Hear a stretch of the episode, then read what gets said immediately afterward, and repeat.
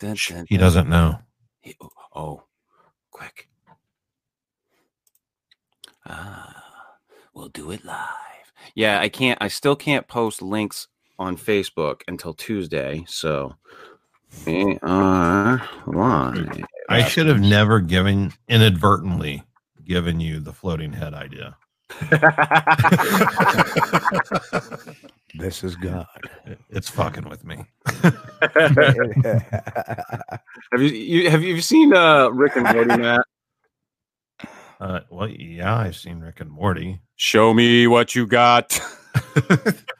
Dude, I'm just saying, in my younger years, it's a good thing they didn't have like this accessible green screen. Uh, all right. Dun, dun, dun. Dee, dee, dee, dee, dee. All right. So let me bring up my little soundboard of fun. And then we will start the show. So uh, if I can get everybody to mute, we will start this little ditty. Mute myself here.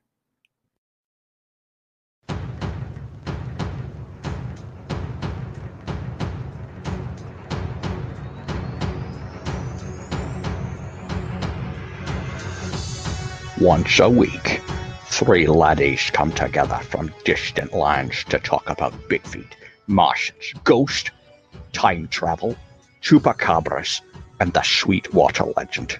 I think we're all huge fans of the Sweetwater legend. This is the Fortean Slip. With your host, Chris York, Say no to Quaaludes? Fuck no. Wait a minute. No. Say yes. Co host, Steve Alcorn, Like, take a break, shut my camera off, go Yeah, yeah. and sometimes special guest, Matt Knapp. Just Right, accept it for what it is and just watch it and enjoy it. They don't know who you are. They don't know what you want. If you're looking for entertainment, you may have come to the wrong podcast. But what they do have is a very particular set of skills. There are no cows. No cows. No. No cows were harmed in the making of this incident.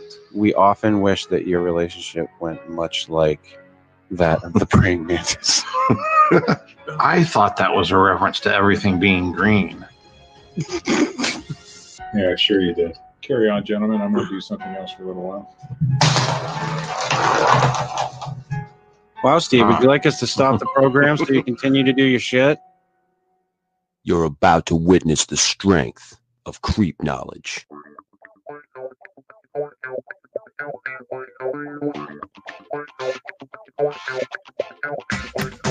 Good evening and welcome to the Fortean Slip. This is episode 123 The Rick Dyer Freezer Hoax. Brought to you by Steve Kulls. 50 large. Now, uh, yes, that picture right there, Steve. Yeah. That one right there. Steve's got it. Look at Steve go. Uh yeah. We were gonna do this one the week before last, and I got kind of screwed up with scheduling and I had to push Steve forward, and then I forgot about Super Bowl and uh yeah, that whole fucking mess. Uh but here we are to talk about the wonderful uh story, the the whole breakdown of what happened. What year did that all fucking take place? 2008. 2008. 2008. Fucking 12 years ago now? We're still talking about Hey, it. before we get into that, has anybody seen that fucking documentary on Netflix, the the pharmacist? Not yet. Has Not anybody yet. delved into? Oh my god, I I plowed through it the other night, and I talked about this on uh, on the show on Saturday. The, if you have not seen the the sh- the documentary on Netflix, The Pharmacist, I wholeheartedly recommend that you sit down and watch that thing. It, the fact what that man was able to do and how much resistance he got from everyone is phenomenal. And in the end, the DEA and the FBI had to literally say it's because he just wouldn't listen. He he made it happen. He we t- kept telling him to back off and he wouldn't. But he took him down. And it's an amazing story. Like the the man is uh, uh, I I've talked about my you know my pill addiction in the past many many many times. And you know, the fact that this guy would actually talk to people when they came into the pharmacy eh, if if I had just had one pharmacist who actually like had a fucking heart who had said something back in the day, you know, if that would have changed anything or made a difference, or if if one eh, you know if one of the doctors had actually tried to treat me instead of um, just throwing drugs at me, then maybe that would uh, would have helped too. But I mean, my biggest my biggest takeaway from all of this is just the same as it was when I went through it, and that is that the doctors were so willing to throw me on the fucking drugs, but when I had a problem, they were so unwilling to help me. They was like, ah, fuck you. Dude, I saw an article last night. Um, so like, I don't know what it's like where you guys are. I don't know if this is just a thing across the board, but here, uh, nurse practitioners can open up doctors' offices, Mhm. and they can't do everything a doctor can, but they can write some prescriptions, and you know, they it's usually they're more accessible than a doctor's office. You know, Yeah. to make an appointment there. And, And I tho- saw where it- this. Go ahead. Well, well, before you go into that, Matt, one of the things they go into this documentary about is how easy it is to set up a pain clinic, and you don't even have to be a doctor. yeah, it's crazy. Well, this nurse practitioner was uh trading prescriptions for meth. And this is somebody, so like obviously a meth addict, you know, and it's somebody that like people are going to see to get help with their health problems. Yeah. Well, and and you find out in this documentary that this doctor that he was going off after also had some issues. It it it, it gets so for me it got so dark watching this because I I literally watched everything that I went through. Everything. You know, them talking about how, you know, you, they were talking to addicts and they would talk about how, yeah, we would all wait for each other's prescriptions to get filled you know, you'd have like four or five people waiting on your doorstep the day that you got yours filled, and then you'd be on their doorstep the day that they got theirs filled. And that's exactly the way it was. That was exactly how I lived my life. It was disgusting. And to and to see it unfold in that documentary, uh, it's it's really really good. Um, uh, yeah, uh, Yowie Channel Central. Yes, Para Breakdown. It, his channel's getting shut down. Phil couldn't manage to not put other people's videos on the internet. you got to take it down. I'm sure there was No, a few complaints about uh, copyright on. Yeah, I, I, listen, I and Phil. This is no news to Phil. I've told Phil for a long time. Listen, you're a smart guy. Stop doing this shit.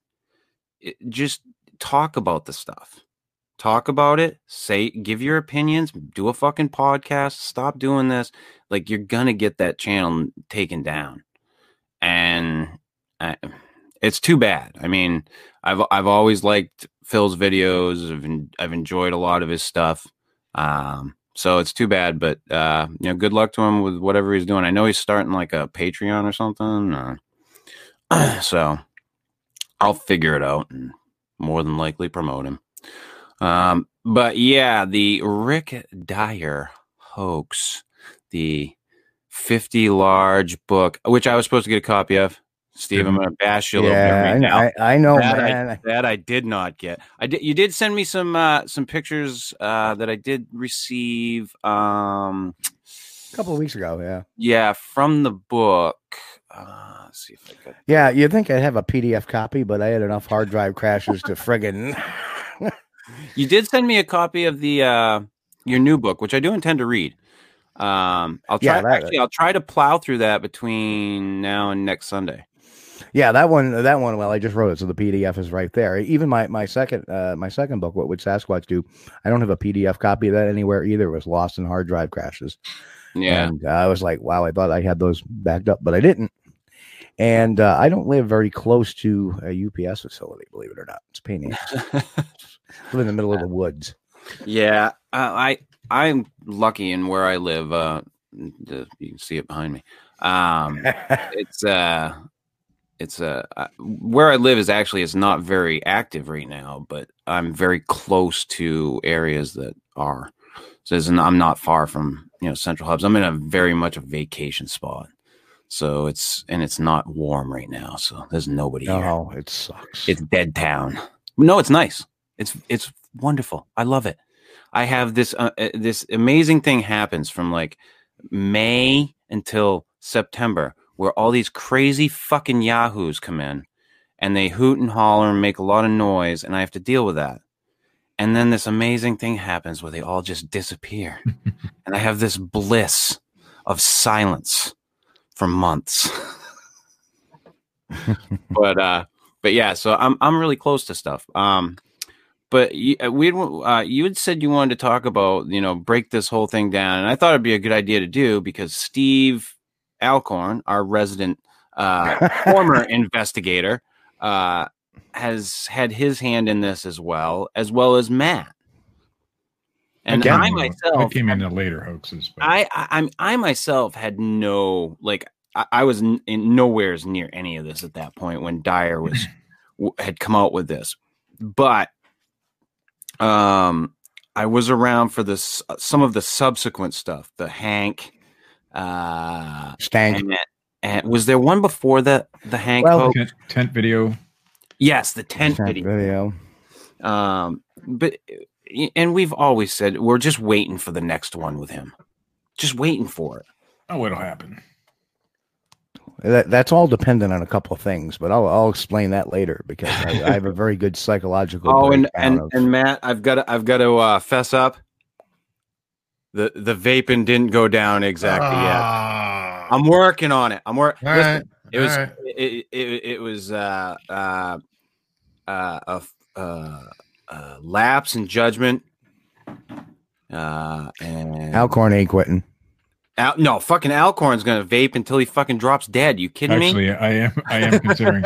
I'm considering slowing down because I've been like wheezy for the last couple weeks, and I have a, a good feeling it has to do with that thing. Oh, I'm sure. I vape on that thing way. you vape a lot more than even I do. Yeah. Um, and I it it just got to the point where I needed to have some. I mean, I was getting so antsy. I needed to have something to grab, and I still want to get rid of it. It's it's definitely on my list, and I'm not like I don't look at it like, oh yes, it's back. I would just like to point out that you can get non-nicotine vape. Yeah, and I, I actually I am I'm probably going to do that. So what's the point?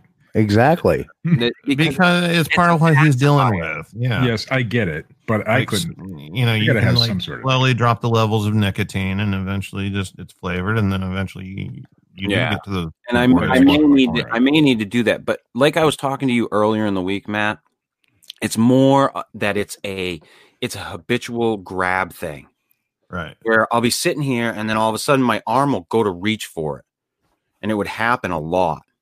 Yeah. Um, Whenever I quit smoking, it was uh that instinct after dinner, you know, and uh driving.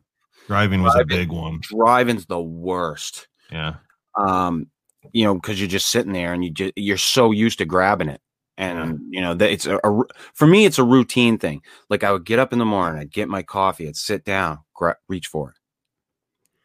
And I w- the the days that I wasn't because I went quite a few days without using it at all, and um, yeah, I mean, I've been over the weekend. It, I I uh, I had I had a lapse, so I haven't was a smoked in over a couple of years now, and I still, on occasion, just out of nowhere, get that freaking urge. Just to, oh man, I wish I had one. I, I, I'm the same way. Somebody lights up a fresh cigarette. Oh my god. Well, we went we went up to my uh my, my cousin Greg, the, guy, the guy that was on the on the uh Thanks, the podcast. He came up from New York over the weekend, and I went up to see him and his wife, and uh, her kids had come up with them, and some other friends of theirs, and his son. And uh, his son actually watched one of our shows last night. Um, and uh, uh, so when I got home, because everybody up there smokes, and when I got home, the first thing I noticed was how I s- fucking stunk. Yeah. I was just like, oh god, because I had wound up grabbing a couple of cigarettes while I was up there. That's what it did it. I just got, I had a drink with my cousin. I was like, ah, fuck it, I need a fucking cigarette. Sat down, just started shooting a show with everybody. But I did not smoke weed because people were passing around joints, and that's the thing that I was, I was like, you know what, I, I, I stuck to my guns on the big, the big thing I'll Yeah. thing what, that I that I didn't think that I'd be able to do. Because I'll be honest with you, going up there, I did not think that I would be able to say no to my cousin. when I quit smoking, the first two things I noticed the most are how much other people stink that smoke and how good food tastes now. Yeah, Those are the two things. It, it was crazy. it is. and then I went back a couple weeks later and tried to have a cigarette because a stressful day at work or whatever.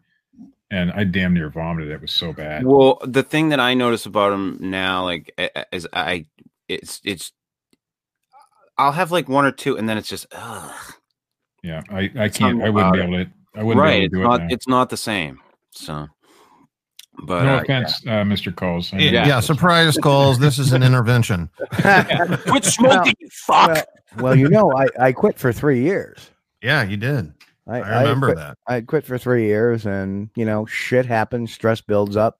Give me a, give me an effing cigarette, and that's how it started all over again. But then I I actually don't went know how you afford them where you live, Steve. I buy smartly. Um, Jesus Christ. He You gotta- can't you gotta, uh, like, give sell away that anchor or something. information. I, I went up I went up for my cousin uh, my cousin lives in Watertown and uh it when I went up for his wedding buying cigarettes I I think I almost went bankrupt the you money gotta go. You I got to go to the reservations and buy from- exactly. Yeah. I don't know that or- going to visit Yeah, but Yeah. listen, you're you're you went right freaking past it basically. Yeah, when you go to Watertown, you pass them. and the gas is cheap. all there I know is. I pass people in friggin' horse-drawn carriages in Amish country oh yes, there's plenty of Amish. In fact, uh, our our from big Albany to Watertown our, our Bigfoot capital, Whitehall, has been inundated with Amish. ah Yeah, it's it's kind of funny. Uh, we we went to an expedition. There were three three Amish carriages sitting there, and they were all loading up, and off they went with a big pile of horse dung right in the middle of the parking area. I'm like, really great. That's awesome. That's just wonderful. that's we, the we have quite a. I'm not that far from Middlefield, Ohio, which is like the second largest Amish population in the country. So we got quite a few here as mm. well. But So, where do we want to start with the whole Dyer bullshit? Well, we'll we'll start. I guess we'll start at the beginning. The beginning. I don't know how. I don't know how the whole thing. I'll. I, I can tell you how I knew about it. I'll start start off with that. I. This is how I found out about the the Rick Dyer hoax. There was a huge news story that somebody fucking got, shot a Bigfoot in the head in a freezer. That's And that's I went, "What?" how I. That's how I heard about it too. I mean, it just started off as just a satire video, didn't it, Steve? Um, it did, but they were making a lot of, of serious claims after, and they were making a lot of um. God, I, I I don't even remember the videos because it really, those initial videos played such a small part. and with, what a lot of things people didn't know was, but you knew Matt because you were kind of. I was actually uh, doing a little undercover stuff. You know, I kind of got myself weaseled into the Biscardi group as a consultant to them, and uh, so I was going around to see if he was playing shenanigans. And uh, other than just very minor, minor infractions, I would consider them just you know like, come on, really, that's that's not a Bigfoot. But um, you know, he had people claiming they were, and he was building it up, and I would then they would put me on camera and I'd say, no, it's not a Bigfoot, sorry.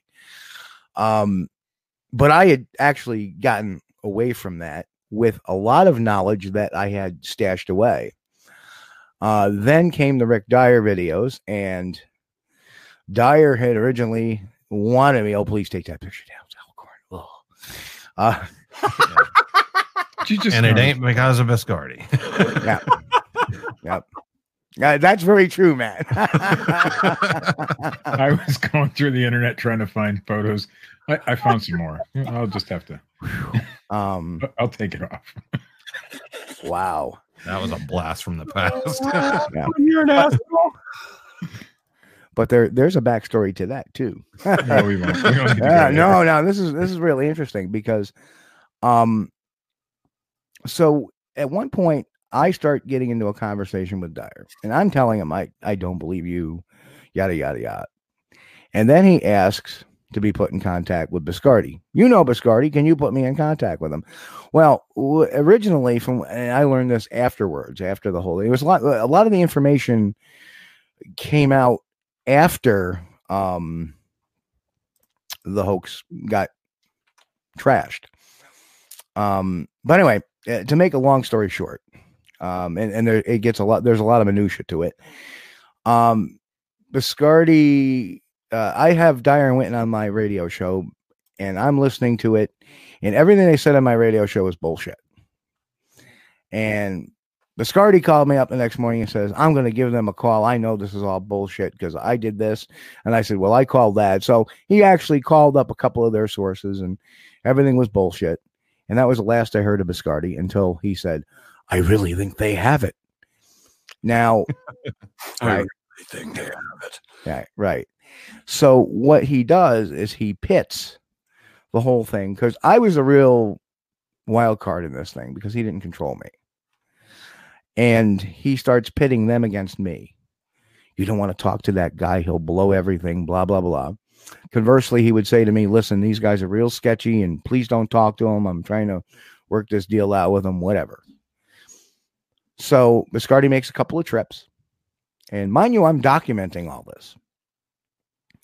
Then comes the the the one morning where he's out there uh, to do contracts. It's five o'clock in the morning, New York time, and he's calling me because it's one o'clock in the morning or two o'clock in the morning, California time. Can you type these contracts out for me? Yeah, no problem.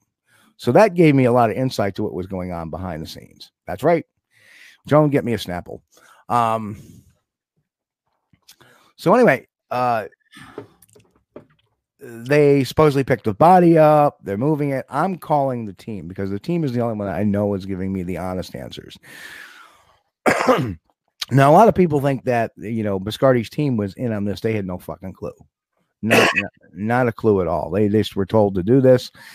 They, it was supposed to be thawed when they picked it up. It was frozen solid. They turned over fifty thousand dollars, which was given to them by one of the uh, Biscardi's investors, Bill Lett, and that that becomes a great um, point, which I'll get to, to later.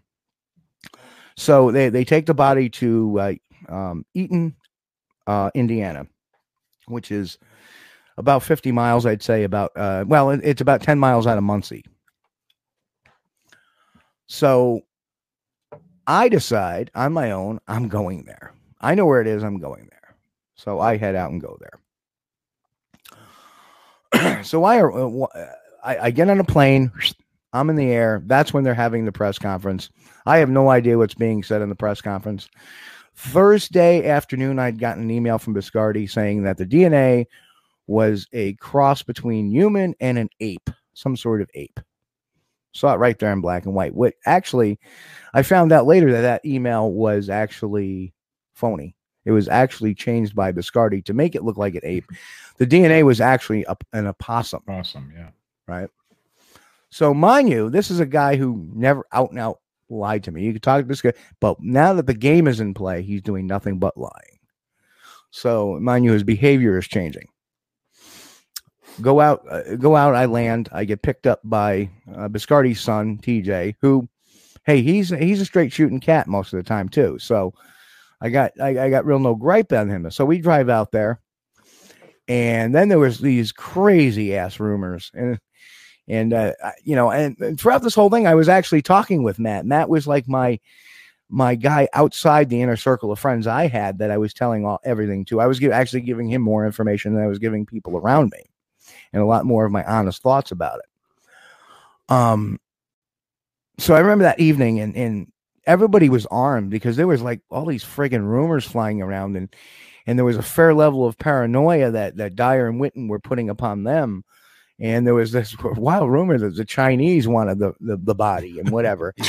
and as crazy as crazy as that sound sounds, you know, they're looking at it. Well, you know, the boss, not not me, but the team is like, well, the boss says that they do, so we got to take these precautions, and our, he's paying it. So literally, it was an armed camp.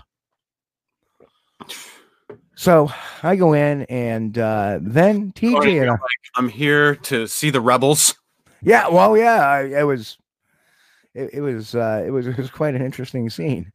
So here's this. I, I get there, and here's this free uh, truck, and in the back of the truck, plugged in, is this freezer, or actually, it was unplugged. They were trying to defrost it. It's locked with a padlock. I got in, I took a look, and you couldn't see nothing really. It was all very glazed over. Um, I'm looking at going, eh, I, I just, I, I don't know. You can't see nothing. So we go back in and we wait, we wait. So it, it, it got to, I got there probably, I want to say two, three, four o'clock in the afternoon. I, I don't remember exactly which. It, it was, it was um, Eastern time, I believe it was uh, in that particular area. And so we have dinner and, you know, I'm yapping with JC Johnson, yapping with Leonard Dan who were just brought on to to do this thing with them. And of course, you had Java Bob Schmalzbach and, and TJ there, and Java Bob was just a the mouthpiece for for Tom, really. Um, and Brian Mazzola, who was a uh, videographer that was been traveling with them, trying to you know get film and stuff for Biscardi's various documentaries. Now, the funny thing is, is leading up to this whole thing, Biscardi was calling me didn't call me for like this whole time, and then uh, the, like t minus four days, he was calling me every day, and he says, "Oh yeah, uh, Tuesday next week, I got these guys coming in from Fox. They were the guys who did the alien autopsy thing. Blah blah blah blah blah. Okay, put that in the back of my head. Whatever. I don't care. I want. I just want to, you know, show me the monkey. That was my thought. So get out there. Um, TJ and I start listening to Coast to Coast AM that night. And the big discussion on Coast to Coast that night was the Bigfoot body. And Loren Coleman was on. And then this guy called up who said that, listen, I, I saw the pictures. That's my costume. You know, basically, it's been altered a little bit, but that's my costume. And this is the website of the costume. And we're looking, and TJ and I, and the funny thing is, TJ and I look at each other. Now it's, uh, we, we, we just shake our heads. So we catch a little bit of sleep everybody's taking a watch for a couple hours at night, making sure that, hey, that that you know they just paid fifty thousand dollars for this thing. You know, you got to keep an eye on it. So everybody took a turn for a couple hours watching thing, making sure nobody was was prowling around the property. Which, hey, you know what? Even if it wasn't the quote unquote Chinese, there could be some people that would get information and try to do whatever. So made sense to me from a security aspect. Yeah, okay. You got to have people watching the thing. So about four o'clock, five o'clock in the morning, I, I, I, I somebody, uh, I'm asleep in a, in a, in a lawn chair and, and, uh, all of a sudden somebody's shaking my shoulder. It's TJ and he's got the key to the thing. He goes, come on, let's go see if this fucking thing is real because he was really bugged about the coast to coast podcast. So we go in there, pop it open and now it's defrosted enough where we can start chipping away shit. And I get to a hair and I pull one of the hairs out and I go into the room and I, I look at it and actually it was TJ who pulled the hair. I'm sorry. TJ pulled the hair. He goes, Here. He hands it to me. He goes, Check it, see if it. So I get in there, I pull out a magnifying glass and I'm looking at it real close. So I take a flashlight and I put it behind the hair and I can see the light of beam right through the hair. And I look at it, it's a tubular. It's tubular. It's plastic. So I'm going, you know what? We got another hair. Let me burn it, see what happens. And the thing just goes whoop, into a ball. I go, that's plastic. It's it, it, it it's not real hair. It's plastic. Hair would burn. Plastic would just melt, and that's what it did. It melted. And uh, so then the decision was made by Java Bob that well we should call Biscardi and and Tell, uh, tell him he fucked up. yeah yeah you're telling me well see here's the thing and and and, You're gonna put a little bit more than just Snapple in that bottle, Joan. He's gonna need it. Yeah, he's gonna need a whole fucking case of Snapple. Um, so that was the last we heard about from Biscardi for about. I'm trying to think when the uh probably about a good four or five hours. So we're all sitting there going, okay, it, it, it's fake, whatever. Uh, I'm pissed. Everybody else is there is pissed, and now we're all trying to figure. Now, mind you, at this point, I didn't know the actual DNA results that were were were there. I I didn't have that information. I didn't see the conference. I didn't see anything. Otherwise, that would have been a big flag to me. Well, why did Biscardi send me something that said differently? Hmm. So at that point in time, I had no frame of reference to say, well, you know, is he just really stupid and believed him and they snookered him and did they take the money? But he did say he saw it, smelled it, touched it, all that bullshit. So that was lingering in the back of my head, but I have no real evidence that he had, you know, he actually had hands into it. Right. And uh and that that I did a show that Monday night, and that was the biggest my biggest mistake. I should have canceled the show, but I had made a promise to tell people whether or not that was real or fake that Monday, and I did. I should have just cut it off then, but I, I, I continued on, and, and people started getting on my case. Well, you think Biscardi did it? I said, at this point, I can't say he did. And everybody jumped on my ass for it. But I couldn't say anything otherwise because I didn't have the evidence. And a lot of people who know me, Matt included, eh, I'm not going to condemn uh, somebody of hoaxing, no matter what their reputation is, no matter what their past is. I can't say they're involved in that without the evidence. Just can't do it. I won't do it. That's uh, investigation principle 101. I don't work on everybody else's timetable. I work on the investigation timetable. Well, you also had, I mean, whenever that was all going down, I mean, you did your show from there. Right. So I couldn't you were surrounded by like armed Biscardi people, you know, Right, and well, like, well, let, let me make let me make this straight. Now, at the time, my girlfriend was Becky, and Becky had ties to them, but not no real involvement with them for a long time. And the funny thing is, is as time went over, we never told them that we were going out together. Nobody knew that for the longest time that that Becky and I were there, but they had seemed to know that prehand. And the minute the hoax went down, Becky left. Within a month, she was gone with a lot of wild stories. Um, stories like, oh, well, and, and the funny thing is, we were living with my friends, and she was coming up with stories like, oh, he's been abusive to me and all this crap. I'm like, what the hell's this? And I'm gonna, and then she was dropping lines. Well, I'm gonna, I'm gonna send a letter to Matt Moneymaker, and I'm gonna send a letter that Steve knew about this and blah. I'm like, she was a plant. The minute I separated from searching for Bigfoot, in a, in, and I, I attacked searching for Bigfoot, within 30 days she was gone. didn't she take like a bunch of your files and stuff? Uh, I know a lot of my files disappeared. Oof. Like, like, um, I had spreadsheets of their financials that seemed to disappear. I mean, So I keep in keep in mind. I mean, while people are listening to this, uh, it sounds like this is uh, sounding pretty ridiculous, even for a Bigfoot story. But you have to understand that, like, this is Biscardi's livelihood. He has like lots of rich backers and investors. Like, this is like an actual incorporated company that's traded on the stock market. Like, Yeah. this was a big deal. Well, for the first time live on air, I'm going to show somebody something.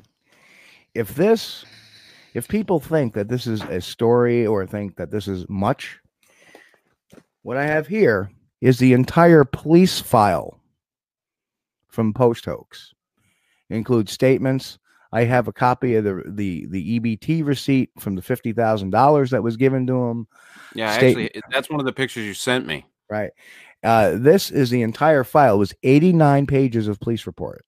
I'll see if I go. I'll try to pop that up real quick, Steve. Yeah, I also had so as as we move through the story, um as we move through the story, um Biscardi comes back on and says, "Well, I'm going to I'm to have a talk with the boys and I'm going to see if they'll they'll give us back the money." A little while later, It won't let me share that one for some Oh. through, through the So- PDF. but Steve, the money did actually change hands. It did go to. uh, Oh yeah, absolutely, DeWitt. absolutely, Okay. yeah, one hundred percent. Okay. so Dyer got paid fifty grand. Dyer and Dyer. Whitton, yes, yep. And Whitton, yeah. Now, the they got their fifty grand when the body got picked up. Now, Java Bob went in and uh, and, and Matt remembers this. Uh, I actually had this was going on. I mean, you want to talk about uh, the play that was going on that. You know, Java Bob comes to me and says, "Listen, I believe Biscardi was involved." Yada yada yada, and then he comes on my radio show and completely flips. Yeah. And uh, he and came up the opposite. Yeah, he said the opposite, right? And uh, the funny, the funny I believe thing I is, lost my shit when that happened. you did. he did. He did because Matt was like, "You, you know what? Where would you?" And, and I I sat back and I was like, "Okay, I'm just going to hang back here and let Matt Matt take care of business because because Matt was like the the secret weapon there. He, Yeah. you know, and you know, I mean, it came down to, mm, to have about, well, you don't know, we were under uh, under fear of our lives and blah blah blah, you know, because it was a guy with a gun, and there was a guy with a gun there. His name was Frank, and I actually have his real name, date of birth. He's an ex-con. And I, I mean, I've been to all, and we'll get to that, but I've been to that place where they picked the body up. I've been to where they exchanged the money. I've been to the hotel where the contracts were signed. I, you know, so I, I've been to all those places. I was at the store where the freezer was bought. I got a copy directly off the printer, handed to Dyer, who handed it to me of when the freezer was bought, which coincidentally was uh, two hours before Biscardi flew in. And you can't freeze 124 gallons of water in that freezer overnight. So his excuse was after this all went down, and I remember Brian Mazzola asking him on that Sunday, and, this was in the final conversation, so I'm kind of skipping ahead. Tom, what did you really see? Well, it, it, it was all in ice, and I went to touch it, and they said, no, no, don't touch it, and they closed the lid, which we know is bullshit because that free that that fr- that water in that freezer couldn't have frozen in those two days, solid like it did No. and uh, so I, so it, you know that that kind of me proved it. Knowing his timeline of the dates he was there i think it was he was there on, on august 3rd 2008 and again i think on august 9th or 10th 2000 uh, august 9th is when he went to see the body. The freezer was bought i believe uh, august 6th no it was the 7th he was in. It was like the day after. So it, it was like you know it, it didn't fit. The the freezer through that that freezer receipt through the whole thing and I did interview Dyer afterwards. I actually went down to Atlanta and The uh, uh, the freezer was bought on eight eight. that's right, eight, eight, that's right. So I was right. So he did come down on the 9th, or he Yep. come down on the eighth, and the next day when he was 9th, that's when all those pictures were taken. You know, and I'm right standing- there in Steve's uh, panel, you can see the garden hose going into the freezer Right. as they're filling it with water. and and right, and that was a picture that was taken. Now the, be- the funny thing about that is, um, uh, Dyer had made mention that that it was actually Biscardi who suggested they freeze it in layers and that make it freeze quicker, and it did. But at that point in time, you can tell, and and there's the freezer, you know. So uh, yeah, it was uh, it, it was it was pretty condemning of Biscardi at that point. Um, and, and the, the whole the whole camp thing. That's right. When I did the show, I, I did have uh, TJ Biscardi was standing right next to me the whole time. Java Bob was out there monitoring the whole thing. And uh, yeah, had I, said something out of line, I'm sure you sure all of a sudden my computer would have gotten unplugged or something like that, and that would have been that. Um, but nonetheless, I came back. I started accumulating this information, and then finally it came down to Dyer saying that he thought I had something to do with the hoax, and I'm like, whoa, whoa, time out. You know, I, I went there on my own. Biscardi didn't want me there. Um, but I'm, I'm I'm skipping ahead again. It's such a long story in different pieces. So uh, Saturday he's trying to get the money back. That was you know Friday was the conference. Saturday morning at you know by the time we called him it was like six in the morning, and uh, told him it was fake. He calls us back about eleven o'clock. Says, "Well, I'm going to try to talk to the boys and and do this and do that and tell them it's fake and I need the money back." And then uh, a little while later, uh, he calls back and says, "Well, they they said they they don't have the money anymore." I'm like, I'm bullshit. Because I got thinking to it, I'm like, they got the money Friday night, and then they had to fly out to California. Listen, listen, Steve. Cocaine costs a lot of money. Yeah. Um, maybe on Dyer's side, but I, I, I don't know about I, I don't know about Matt, but uh, Whitton. Um, but they got the money on Thursday. They had to fly out for Friday for the press conference. So where'd the money go? They, they didn't spend fifty thousand dollars in a matter of a few hours. So I knew that, and I ta- I tried talking to him. Biscardi said, "Well, here you can try to talk to him," and their response was, "Well, we just want to talk to to Biscardi about this." because I because I was pressing the psychological buttons on Whitton.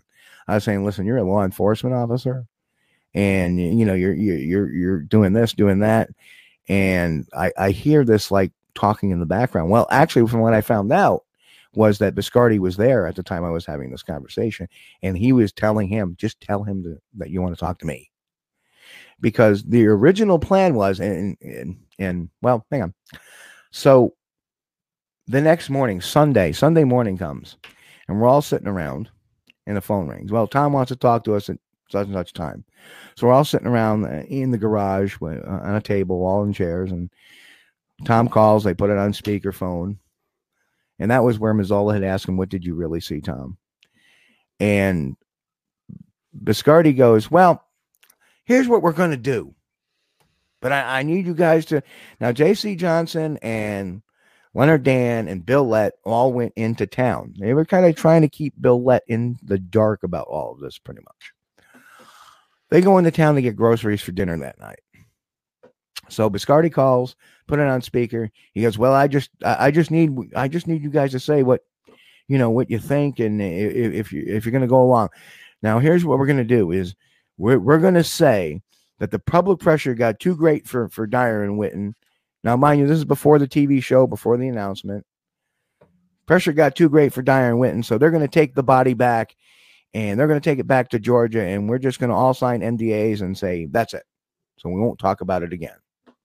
But we got a hell of a story here, and I don't need anybody going cowboy on me. And I knew that was directed towards me. You are a Um, cowboy. My You're a loose cannon, Kulls. I'm a fucking rogue warrior. Uh, You put on that fucking tactical gear. Watch out. that's right. That's right. Um, So wait, Which- this was before the press conference. This happened. no, this was after the press conference. this was but after. Before, okay, okay. but before the the official announcement that it was fake, nobody had known Okay. at this point in time. Um, except uh, you know, a very So few. Biscardi at that time wanted everybody to, to sign damage NDAs. control. Yeah, damage control, basically. Right. Yeah, sign NDAs so that you wouldn't be able to talk about it. Right, right, right. there was right, a You had- man that refused. right. I'm going to guess that you didn't sign the NDA. Uh, well, what happened was is Eh, the the vote went around the room, and there was me, Mazzola, TJ, and Java Bob, and everything. Eh, f- TJ's well, well, you know, whatever you want to do, Dad, I don't care. Well, Mazzola. Mazzola, well, whatever you want to do, Tom. Java Bob said, "Well, I may not agree with it, but you're the boss." Steve, Fuck this shit. oh no i was so angry i was beyond words i said i need a minute and i walked out. I walked out. I remember throwing a chair across the front lawn. And when they came out i turned around with my finger drawn i am not gonna fucking cover a hoax up with another fucking hoax. And they were like oh it's okay. No no no. We we understand. We understand. Blah blah blah blah blah so they had to call Tom back and said, No, Steve's not comfortable with that. Okay, fine. Click. And that's the last I ever heard of Tom Biscardi. Fucking cowboy. That was it. So you're pretty. I mean, you're dead certain that Biscardi, prior to everything, knew that this was fake, right? Not prior to everything. Not prior to everything, but this- once at- he once he saw the thing and Well, you see, at this point, at this point, I'm still like, what the fuck did he really see? Did he because let's face it, he's known to exaggerate shit. oh sure, Yeah. Right. Oh yeah. So at that point, did he just go down there to say, hey, you know, oh yeah, I saw it, I touched it, I did it, you know, because he's just trying to build up promotion for it? Or did he really know it was a hoax? I don't know at this point. I have no evidence at this point in time. I have nothing. I don't have a freezer receipt. I have nothing. So I do the radio show next day, tell everybody, but I don't have any evidence. So what happens is from that point going forward, and there was people that wanted me to do radio shows and stuff, and I no, I'm not doing nothing. I sequestered myself. I did not post nothing. Uh, I put off the radio show that I had. A lot of people turned their backs on me. People left. My my co-host at the time left the radio show. Um, you know, and and Matt Matt knows. Matt knows. I mean, people were dogging me because I Yeah. wouldn't con- because I wouldn't condemn somebody without evidence. And I that thought that was um now looking back very reflective of how the Bigfoot community works. but at the time, I thought that was really odd that like it all went from tell us if this is a hoax or not to nobody cares if it's a hoax or not. We want you to condemn Biscardi. Right. Exactly. And he didn't have Kulls didn't have any evidence yet. You know, he he hadn't even started that area yet. Uh and you know, it was uh, an opportunity. I saw that Kulls, you know, yeah, he exposes hoaxers, but he's also fair about it. And even though, I mean, I think it's okay to say this now, like Yeah. the whole time, like Kulls was in there to uncover shit on Biscardi. He thought he was a slime ball piece of shit, but he didn't have any evidence to support that he was in on this hoax Correct. and at that time. Correct. So he refused to go down that path, and Kulls became ostracized for it. Yeah. The community turned on him. His And it- friends, his peers, that- everybody. We've talked about that for a long time. That hmm. in these communities, doing the right thing more often than not is not a good thing No, for the you gotta people involved. you got to be all in or all out in this. Well, you know, I look That's at it. it from a criminal justice standpoint. It was just, it was a good old lynching.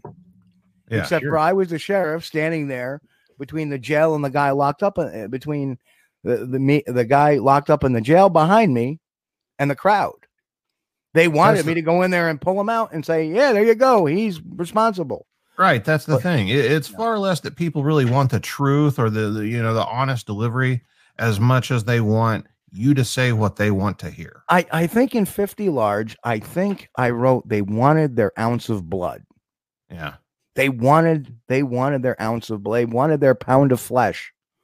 Yeah. This is I a get hoax. I want my pound of flesh. Well, and we we see that we see that too uh, today. Like uh, when they come out and, and if somebody accuses someone of something in the media, especially Oh, th- that that person is demonized. They've done it no matter what, and it's happened where people have been accused of something. They've been completely uh, cleared of all wrongdoing, and the public still they still hold that stain.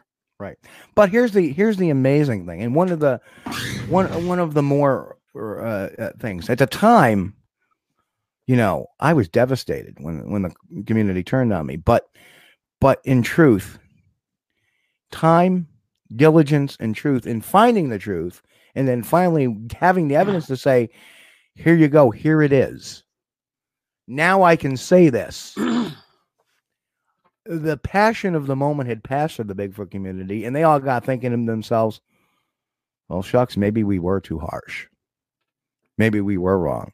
Right. And I did get my quite a few share, uh, quite a few pieces of apologies and apologies for people mm-hmm. As across the board. Uh, across the board. You know, the truth comes out in time, not because somebody wants it to come out, but because it has to work itself out, either forced out or it has to work its way out naturally.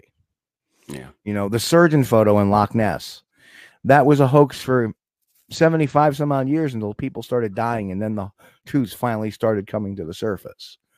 You know, other things like, you know, uh, um, the time Tim Fasano did the Bigfoot Busters blog where he was behind it.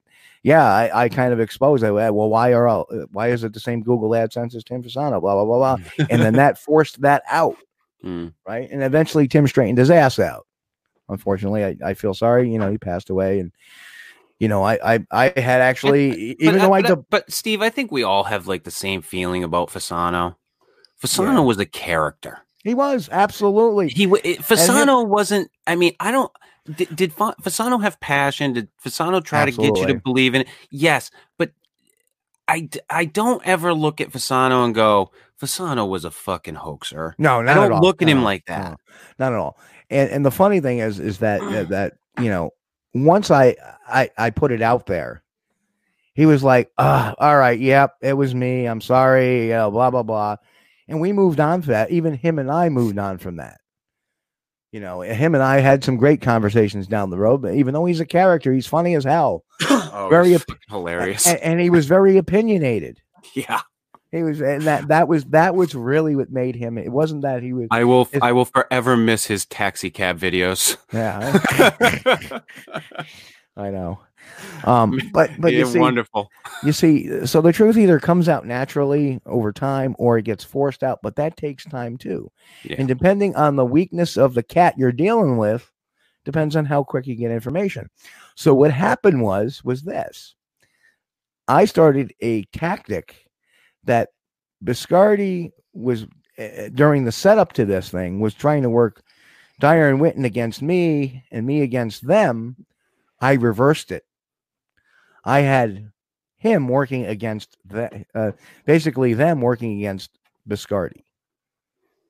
You know, because their their mantra is, well, we admitted it, and that guy, you know, there's one other guy that's involved in this that really hasn't admitted his part.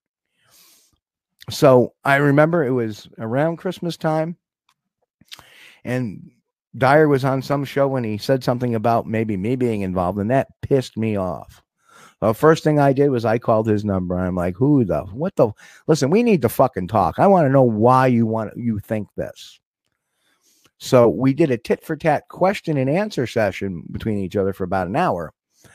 And he asked the first question is, Well, why didn't you ever call us after this all started? We started getting with Biscardi because he told me not to. And he goes, That son of a bitch.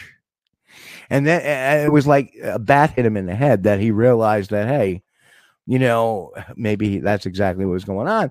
So Dyer eventually invited me down to Atlanta. I went down there and he said he picked me up at the airport. We we had dinner. Uh, I went to the hotel. He dropped me off at the hotel. He says, I'll be back tomorrow morning, 10 o'clock, and I'll go wherever you want me to take you. And we'll, you know.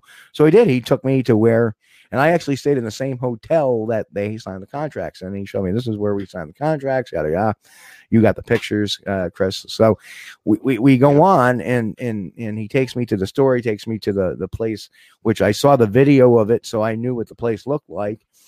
And um, so he, he took me to all the spots, gave me the information, showed me the uh, uh, auto store where Biscardi had purchased the paint on a credit card, and how I knew, how I knew I had them, was that Java Bob at the time back in 2010, and even right afterwards when they heard this rumination, when I posted that video of me talking with Dyer about the credit card, do you have the credit card? Do you have the credit card slip? Do you have the credit card slip? Do you have the credit card slip? Do you have the credit card slip?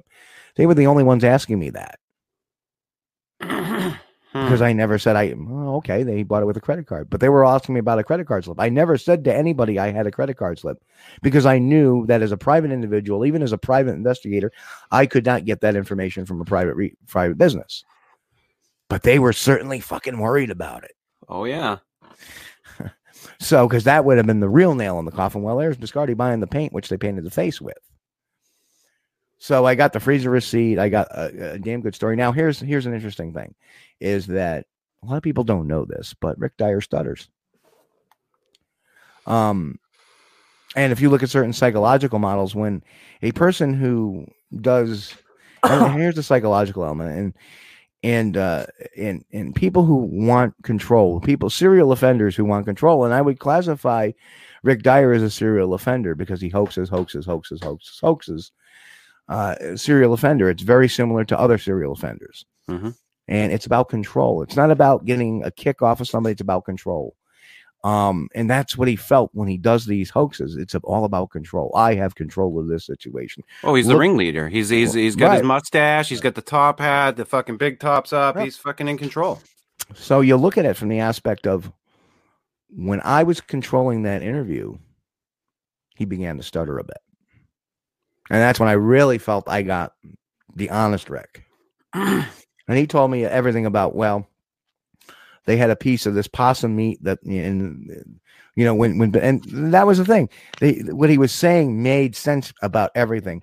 Stuff that Biscardi had told me, what he was saying was filling in the blanks. So to me as an investigator, I couldn't understand A, B, you know, I was getting A, D, X, G. And as Dyer's telling me this portion, it was like the missing portion coming together. Ah, now I see the clear picture of everything. The DNA. Well, he goes, he went, he said to everybody, Well, we're gonna go get the DNA sample today. He goes, I took him up to a I took him up to a friend of mine who had a dead porcupine and or an opossum. And that's where they got the uh, they cut the chunk of opossum because it, wouldn't easily re- be recognized. And then while we're in the car, Biscardi said, you know, what you got to do is bleed on it, get some of your DNA on it to contaminate it. Now the funny thing is, and that and that and and, and, and the funny thing is, who was the first person to promote Melba Ketchum? It was Biscardi. Yeah. Yep. So I'm like, oh, that's very interesting. Now that you know, a few years later, I'm going, oh, this all sounds familiar because all the, the geneticists are saying, hmm, there seems to be human contamination, human contamination, human contamination. So, um, So, so wait, are you saying Melba Ketchum is a f- fucking fraud? No. Is that what Um, I'm? Is that what I'm hearing here, Steve? although there is no, uh, I would say, direct evidence towards it, there's a lot of circumstantial. Remind me to bring this up again after the show. Yeah. I uh, Well, I gotta ask you, Steve. Um, and, and the and the and the kicker on that one is well, one name, Casey Mullins. Remember that name, Casey Mullins. Allegedly, that's who she bought the journal after, or bought the journal from, I should say. I gotta I gotta ask you. Going Oh, that's what to- the one that she published it in, right? Yeah. Yep. Yeah. Yep. She said she bought the. Go ahead, Steve. Go ahead. No, I want to go back to Biscardi knowing about the hoax prior, probably, I'm sure prior to Be the right press. back, conference. But you said, you know, you and TJ were there and you found the hair and you realized it. So Biscardi didn't even tell his own fucking son that this was a hoax, or do you think TJ was in on Okay. it Well, that, that's a real good point because it's actually a point in the book that I haven't read? that I, I actually write about Sunday morning. Um, or maybe it was Saturday. I gotta I gotta read the book. It's been so long. But TJ was down by the little creek bed behind the, the garage, and he was in tears. And he was so angry at his father because imagine the shit my son has got to take in school now because of this. Yeah. How old was TJ at the time?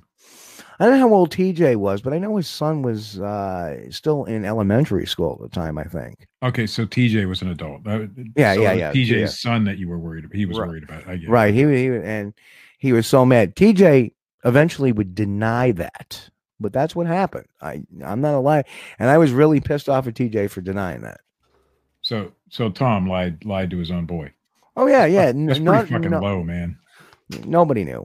Um, but it's uh, it's uh, but again though it's very indicative the the, the lies. It, it's Right. very indicative when people get deep in this shit. They don't they don't try to get out. They don't try to come clean. They just go deeper. Well, especially when- something that especially- Biscardi was really good at during this whole thing was if you can imagine, like, basically, you know, symbolically, you have the the body, Dyer, Whitton, and Biscardi inside a tent. Biscardi did a very good job at keeping everybody else outside of the tent. correct, correct. That's why he went to Atlanta twice by himself. The only one that ever met those guys was was him about this whole deal, start to finish. Now there was a lot. Another interesting thing was was to me, I couldn't understand the end game. What was the end game? What was the end game? And then Dyer said had the missing piece of the puzzle, and it fit with something I said earlier. Dyer said, I don't know what he was really intending on doing, except for he was going to create a Bigfoot autopsy video and put it on Fox and broadcast it and make a couple of million dollars off that video. And then it linked back to when he had told me a week. Now, mind you, this is in February of 2009 that he's telling me this. And that brought me back to August. I forget the exact date. I think it was probably, oh, I don't even guess. But it was, it was that August before the pre- the week leading up to the press conference when Biscardi told me I got these guys who did the alien autopsy. They're coming in to film the autopsy of of the Bigfoot. And then we couldn't understand why there was no scientist that you said you're having this body and you're going to have this thing autopsy Tuesday. Who the fuck are the scientists? Where are the scientists? There weren't any because Biscardi knew it was all going to be a sham. It was going to be a sham video showing some people. He was probably going to try to have, you know, the team there dressed, you know, in surgical gear and make it look like they're doing, they're the the scientists or whatever, or or maybe these folks he was bringing in would have their own actors. And, and if you think that is bullshit and nobody would believe it, there's still people who believe the alien autopsy video is real. And it's Yeah. well, but you see, it's not a matter of who believes in it. And and you see, this this was the the biggest thing. And, and I'm going to get into the real Biscardi. Is is it about believing it or not? Biscardi couldn't give a two shits whether or not if that video came out whether people believed it or not. It's all about the money that was put into the bank account for it. Exactly right, Steve. It's all about the money. If you think about it, Biscardi in from 19, um, excuse me, 2006 to 2008 took in 400 and I know this because I've seen the financials took in $400,000 $400,000 to put up a Bigfoot museum. Here we are 14 years later still no Bigfoot museums. How is that possible? I saw the one when he had me down there one time. Oh yeah, there, there. You see that right there on on the, on the San Francisco uh, wharf there. Oh, you see that? We're gonna rent that out. We're gonna rent that out and put a Bigfoot museum in that. Well, it's for rent. You have all this money. Why don't you do this? Well, you know, I'm still in. I I, I still have litigation going. Right with, down on the waterfront. right down there on the waterfront. He was. I've been out- there. What? I mean, that'd be a great place to have a fucking Bigfoot museum. and, and probably probably the best document I had gotten from Mr. Dyer was something, and, and I like Loren Coleman, but he was he kind of pissed me off, you know, always claiming I was a Biscardi employee. Mhm. And you know, I even posted the 1099 I got. I said I'm not an employee of that company. I did not work for that company. I was a consultant. I was contracted, so I have no allegiance. But Dyer gave me something that I had never seen before. I'd seen them, but I was not privileged to see inside them, and that was this. And that was the searching for Bigfoot. In case you can't see it, And the business plan. business plan 2008. And in that, believe it or not, uh, well, if I can get to it, because it's very pertinent to, oh, there it is. Here's the picture of the building on the wharf that was for rent with a little graphics on it to make it look like it's a Bigfoot museum. And that's where they want to put the museum. and it never came to fruition. Why? Because it's just a scheme to get money. Period. End of story. That's his whole thing. Now, as far as doing the movies and stuff like that, well, he has, you know, at that time I saw like maybe fifty thousand dollars come into investment for his movie projects, but all that does is serve fodder to pump up the museum aspect. In other words, well, the more bullshit evidence that we can get out of the field, like the hand of unknown origin, which is um a bear paw, um, and and some track casts and stuff like that, and some, you know, the, the- all this uh, Ivan Marx's cast and whatever. That's part of the Bigfoot Museum. That that we can show. Look at this. This is what we're going to put in the museum. Look at these wonderful movies we're putting out. You know, we're going to build a museum, and that's how he attracts investors. Now, the funny thing is, is that what I had noted was him paying investor money to other investors. What is that called? Uh, that would be called embezzlement. Mm, starts with a P. Uh, uh, Ponzi. Ponzi. Ponzi. Oh yeah, yeah, Ponzi. Right, right, right, right. When you're paying, Yeah, so you're paying investors to keep them satisfied, but in the meantime, right? yeah, yeah, yeah. Uh, in 2008, the CFO of Searching for Bigfoot was David Nilsson. David Nilsson owned this big real estate company um, in uh, uh, uh, the Monterey, California area, I believe. Um, and uh, it's it's really uh, hang on a second. Let me executive summary. Um, I, I have it right somewhere here where uh, showing the business description. Where is it? Marketing background. I want I want the list of officers. Um, it's in here somewhere. I gotta flip through. It's been so long since I've even looked. Ah, here it is. So right there, David Nielsen, Chief Financial Officer. Yeah. I don't know if he's out of federal prison yet, but he got sent away I think in 2011, 2012 for a Ponzi scheme. Hmm. And for working and working with the Wall Street Journal, the uh, one young lady reporter had actually told me that searching for Bigfoot received some checks from uh, Cedar Funding, which is Nielsen's company. So, Gotta love it. So, so how, did, how does Biscardi get away with this all these years, though? I mean, how it's obviously Yeah, how does he say, how how has he managed to to n- not stay squeaky clean? Because it's obvious he's not squeaky clean. Well, uh, let, let's look at it. Let's look at it this way. As far as the when we look at the the one thing I did was in in twenty oh the end of twenty oh nine, beginning of twenty ten, um, I FOIL requested the Atlanta or the um, Clayton County Police Department's file on the hoax because Biscardi kept claiming, "Oh, we're going to sue them. We're going to sue them. We're going to sue them." The only problem is, is it was Bill Lett's money and Bill Lett would have to sue them. Right. And Bill Lett did want to sue them. But here was the problem Bill Lett states that he loaned Biscardi the money, which means Biscardi had to pay him back $75,000 within 90 days. That was the terms of the borrowing. Biscardi contends since the money was given to them and it wasn't a real Bigfoot, that he doesn't owe Bill Lett the money. And but nonetheless, the, the police department put it squarely on Biscardi saying, Hey, Bill Lett, if this is a loan as Bill Lett is claiming, he can't file the complaint. He can't file a lawsuit. He can't file a complaint. There's only one person that can, and that's Biscardi. Biscardi never did. Across the board. Why not? Why not? Well, then people will be looking into his fucking financials. Right. Well, well, no, they would realize that he, uh, Dyer and Wint would get on there and say he was part of it. Yeah. Yeah. He was he was complicit. Right. He was complicit in this.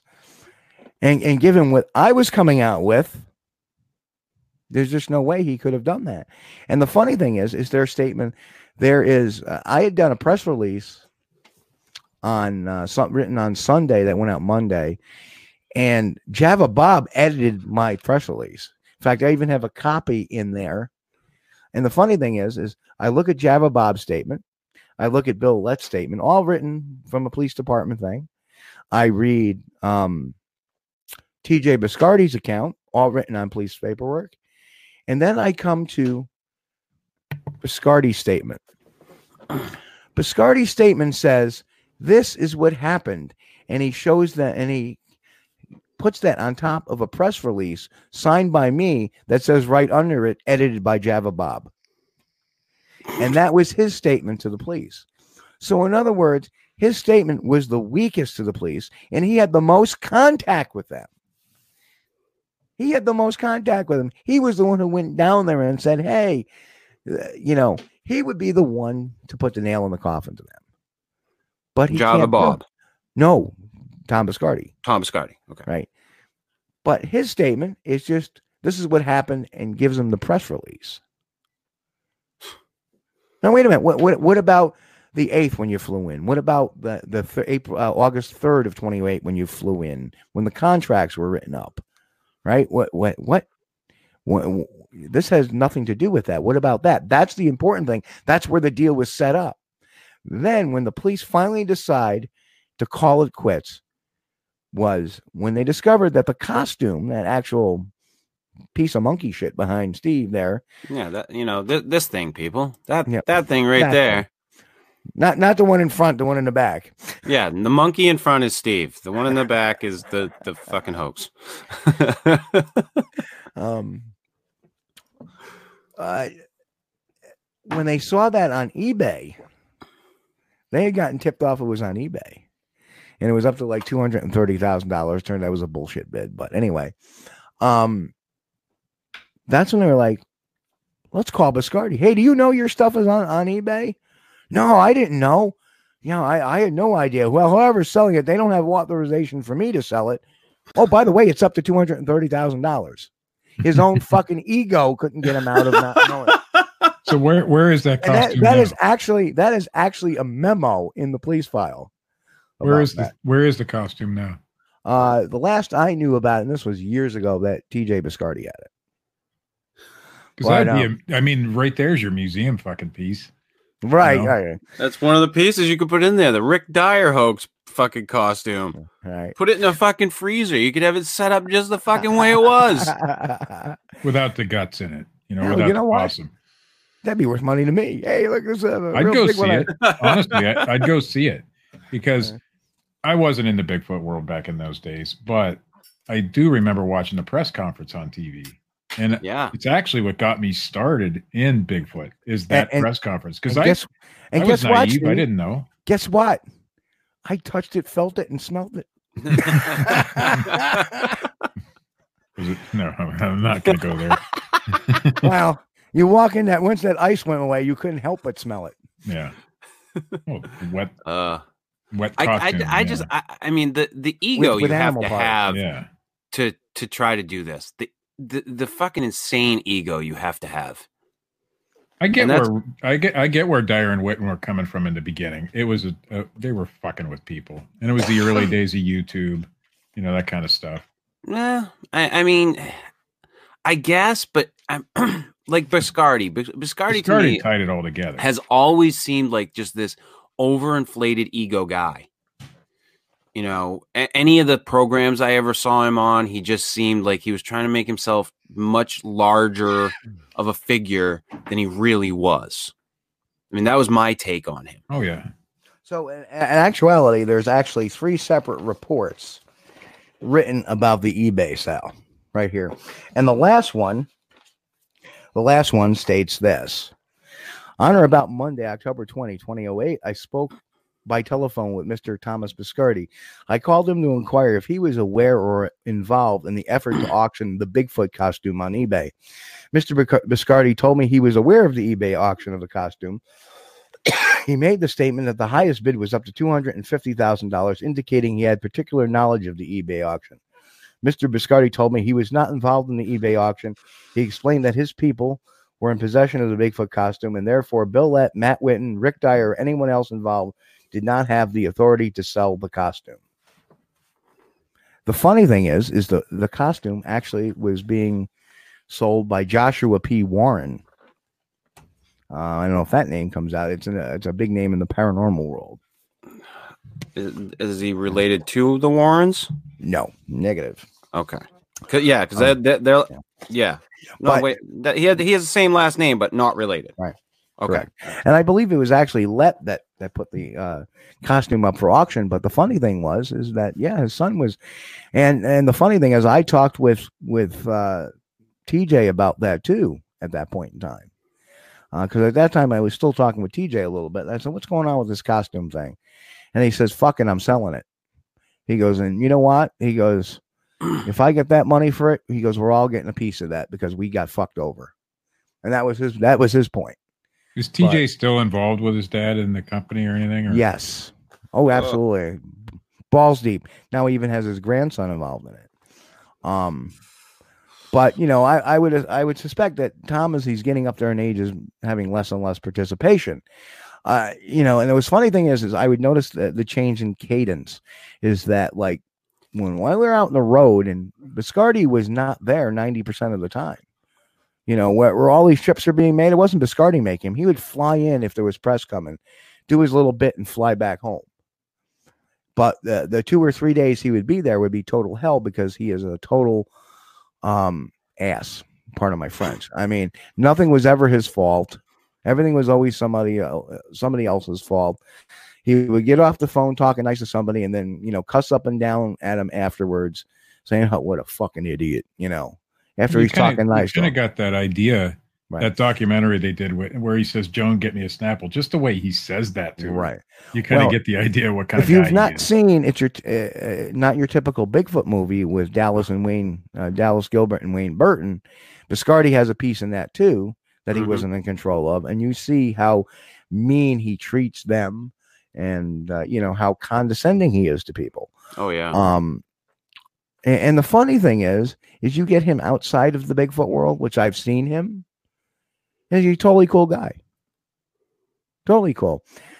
again, very, very close to serial offenders. How they have this two two personalities when they're not in that that evil element that sparks their their Well, sociopathic And- sides. but well, Steve, and we've all worked with people that are like that. Right. We're outside of work, great guy or Yeah. great great woman. When they're at work, you know, it, it- maybe it's the person that's in charge, whatever. They're a motherfucker. Right. Yeah. And and you know, here's the thing, and you want to know how long this battle has gone on.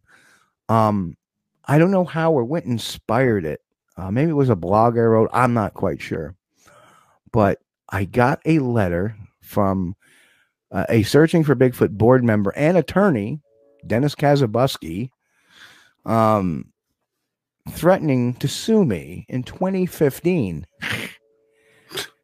Well, you have Mr. Biscardi consorting with a lot of nefarious people. Like who? David Nielsen? I have that in print. Hmm. You know, so I I wrote back to him. I wrote back to him. I said, you know, you were to remove, you know, me. I said, I'm not removing anything. I said, and you sue me, fine. I'm going to countersue you for frivolous prosecution, and I'm going to turn around and my first witness I call is Tom Biscardi. And guess what? He's not protected by the Fifth Amendment in a civil suit. So he's going to have to go on and he is going to have to testify. Hmm. Needless to say, that ended that. Yeah, well, good. Fuck him. So like I mean- that's something that that really irritates me because I, I've even just doing this show, I've dealt with it a couple of different times with people have threatened to sue me for fucking stupid shit. well, of all people, we've talked about Linda Newton Perry. We talked about Yeah. Linda Newton Perry the last time. She's threatened to sue me. If I had the money, I would sue you for for what? Yeah. look, For calling you out for your bullshit, Which for is- your obvious horse shit stories. which my second grade grandkid could show you that was bullshit. Yeah. I mean that that uh, she was one when you when uh, that got brought to my attention, I was just like, "What the fuck?" Yeah, she's She You know- is. oof. But you know exactly what would happen in a lawsuit like that. The judge would it would be most of the time laughed out of court. A- Anytime this kind of thing has gone to court, exactly. Hovey polling. I mean, it would. They did it. Nothing happened from it. They Nothing lost money. happened, but yeah, but That's it. Bill wound up losing money. they both did. Yeah. You yeah. know? th- well, how much did she really lose? I don't know. That's That- the thing. Because I, I I wonder, you know, how much she even had to pay her attorney, if anything. You know, but Bill I'm sure did Steve lose knows, money and we're that. not going to ask. I, I don't. I, I don't. I, I you know I I don't involve myself in, in, in stuff that's not my business a lot of times. Right. You know, it's like oh well, you know, and I, and I've always said this when you have one Bigfoot researcher su- suing another Bigfoot researcher, we all lose. Yep. Uh, well, I, I've, I've told that. uh, I stick my nose in shit that doesn't involve me. Well, I, I know uh, that, Matt. Uh, Hovey's attorney was her we friend. were and talking about working Dyer, pro weren't we? bono, and- and, it may have been uh, pro bono, yeah. but I mean, sure, there's filing fees and shit she still had to pay, but I'm sure Phil lost more. Uh, yeah, I, I, I- I just I think we can all like clearly say that Phil lost out more than anybody else out of that deal. Uh, it, and it and it was a sad day. I think. Well, I personally think it was a sad everybody. day. Sure, for everybody. You know. But uh, hey, Matt, didn't you have something you wanted to bring up tonight? Uh, yeah. oh, just that tone. well, it's just the latest events of this past week. I wanted to get Mr. Kulls' opinion on it. All right. Uh, seeing as you know he does what he does, uh, we have a history uh, together and everything, and he is a Bigfoot researcher. So it's been uh, uh, talked about this past week in the Bigfoot world. Uh, Expedition Bigfoot Ah, uh, coming out that it was all bullshit and hoaxed and lies were told and people were deceived and surprise, surprise, it was a television show, folks. Is that Russell Acord show?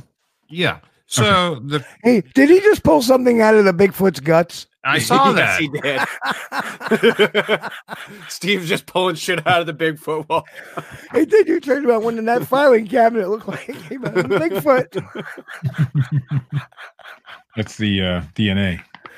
So, Um, so yeah, Steve, what's your th- thoughts on the the information coming out this week? Well, I, I kind of work like this. I, I've seen it very cursorily. I haven't really, mind you, this week uh, I saw that, but then I was finishing a book this week. um, and I had an ice storm which lost me without power for 14 and a half hours.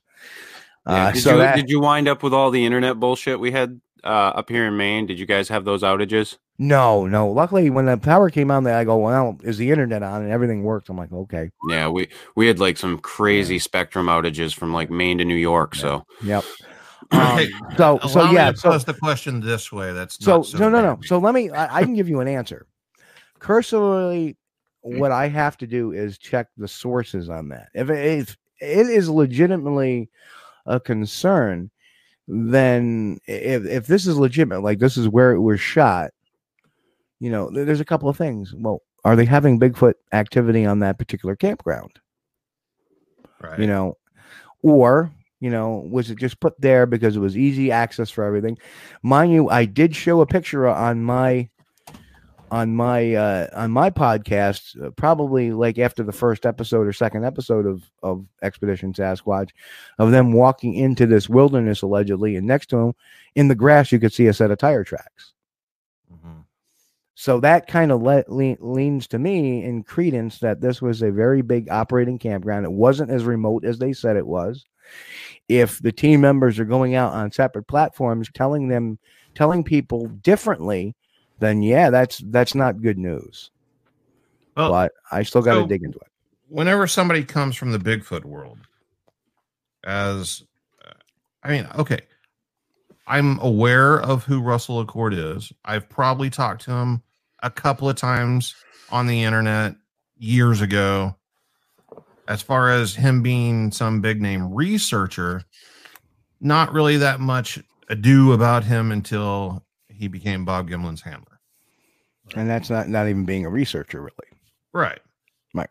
But people are pushing him as a researcher. Sure. Yeah. So, a researcher in the Bigfoot world who has their credibility at stake agrees to do a television show. Not a documentary, but a television show. They go on the show. The show's bullshit. People find out it's bullshit. Do we come back and hold them accountable after the fact in the research world? Or do we just write it off as well? They just did a TV show. It's no big deal. do we write it I off as the cost of doing business? Right Basically. I know, because how many- with a lot of things that people are either unaware of or overlooking uh season one finding bigfoot they hoaxed on that show and got busted they were pushing you know right. But was it thermal reading Is right right right. but that and- but that was turned out to be it was not necessarily the researchers involved. That was actually their editing team right. trying to make things and that's why things changed from year one to year two. They almost walked out on year two about that. So i will give them props for that that they had the wherewithal to say listen if you're going to pass this crap off as being real and it's not we're not going to do the show. And they got a little more editorial control you want a season two this is what's going to happen a b c and d right and that came from multiple sources. So to to me, that that okay. So uh, you know, the show lasted for nine years. Uh, did it produce any evidence? No, not really. But at Eight least it years too long. yeah, maybe no, I enjoyed it. maybe not. Maybe not. Maybe not. It's just Listen, I, I'll be I'll be completely honest. I watched one episode of Finding Bigfoot I mean, I've watched a few. and I laughed the entire time. Well, it, it's meant to be kind of jovial. It, it didn't. It's not supposed to appeal to us. well, because it's well, a see, TV thi- show. Well, yeah, and s- the, the the thing that it did with me is it it I won't say that it disgusted me because it, it didn't disgust me. I didn't sit there the whole time and go Jesus Christ, ah, right. old man in the fucking chair. I, it was more.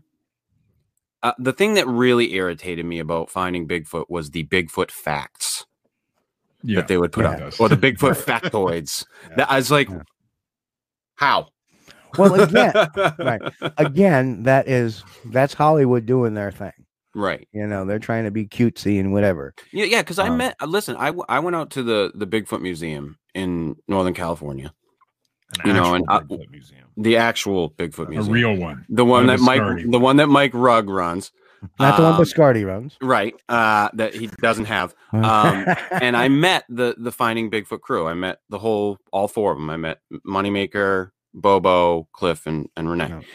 Um, and I, I thought that Cliff and Ranae were really cool people.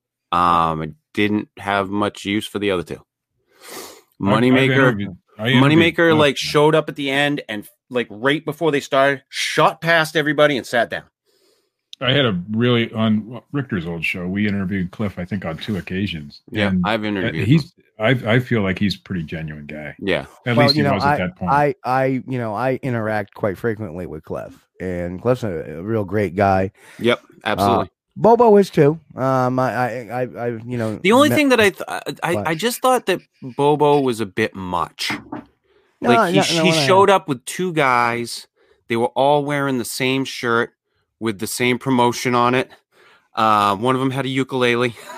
I mean, Well, I just thought that that was- Bobo was a. bit- I didn't have an issue with him.